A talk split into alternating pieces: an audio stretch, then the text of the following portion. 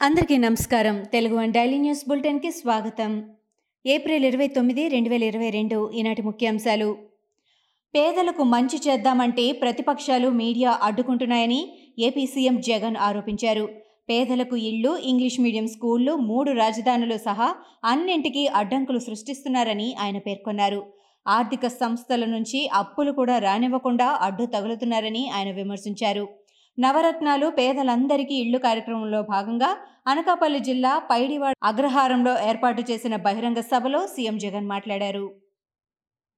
Janwada farm house కేసులో high court తీర్పుపై TPCC chief Revanth Reddy స్పందించారు.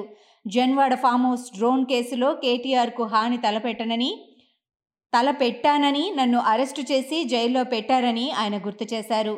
ఫామ్ హౌస్లో కేటీఆర్ ఉంటున్నారని పోలీసులు కోర్టుకు చెప్పారని అన్నారు. అయితే జన్వాడ ఫామ్ హౌస్ తనది కాదని కేటీఆర్ కోర్టులో వెల్లడించారని తెలిపారు. కేటీఆర్ వాదనకు అనుకూలంగా హైకోర్టు తీర్పు ఇచ్చింది.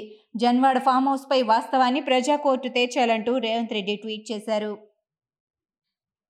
తెలంగాణలో రాగల మూడు రోజుల పాటు తేలికపాటి నుంచి మోస్తారు వర్షాలు కురిసే అవకాశాలున్నాయని హైదరాబాద్ వాతావరణ కేంద్రం ప్రకటించింది. రాష్ట్రంలో ఉరుములు మెరుపులు ఈదురు గాలులతో కూడిన వర్షాలు పడే అవకాశం ఉందంది. వర్షాలతో పాటు ఉత్తర తెలంగాణ జిల్లాలో రానున్న నాలుగు రోజుల పాటు వడగాలులు వీచే అవకాశం ఉందని హైదరాబాద్ వాతావరణ కేంద్రం పేర్కొంది.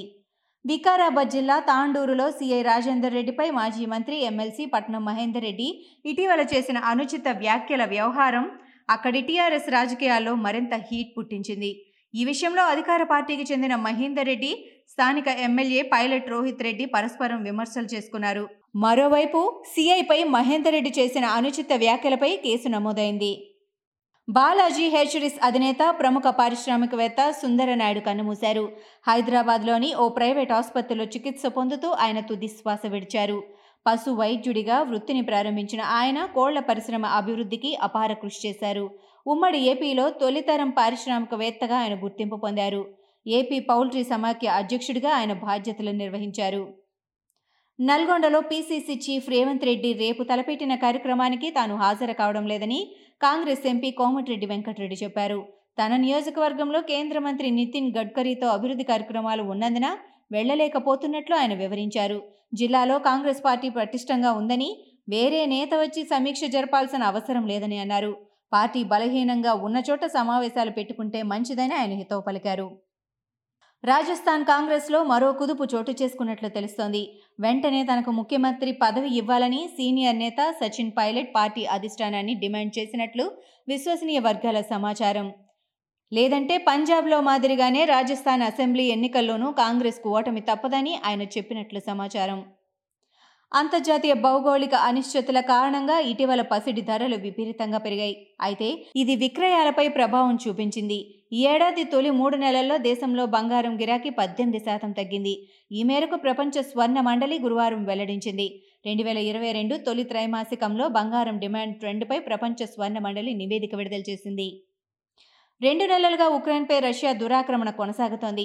ఈ నేపథ్యంలో యుద్ధం పదేళ్ళ పాటు కొనసాగొచ్చంటూ యూకే విదేశాంగ సెక్రటరీ లిజ్ ట్రస్ సంచలన వ్యాఖ్యలు చేశారు.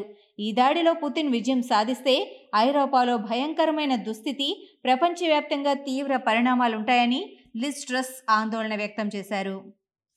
కన్నడ స్టార్ సుదీప్ బాలీవుడ్ నటుడు అజయ్ దేవగణ్ల మధ్య జాతీయ భాషపై జరిగిన చర్చ విషయంలో కర్ణాటక నేతలు స్పందిస్తున్నారు. పార్టీలతో సంబంధం లేకుండా సీఎం బసవరాజ్ ఎస్ బొమ్మాయి సహా ప్రముఖ నాయకులంతా సుదీప్కు మద్దతుగా నిలుస్తున్నారు. భాషల వల్లే రాష్ట్రాలు ఏర్పడ్డాయి. ప్రాంతీయ భాషలకు ప్రాధాన్యత ఇచ్చారు. అన్న సుదీప్ మాటలు సరైనవే. అందరూ వాటిని గౌరవించాలంటూ సీఎం బొమ్మాయి అన్నారు.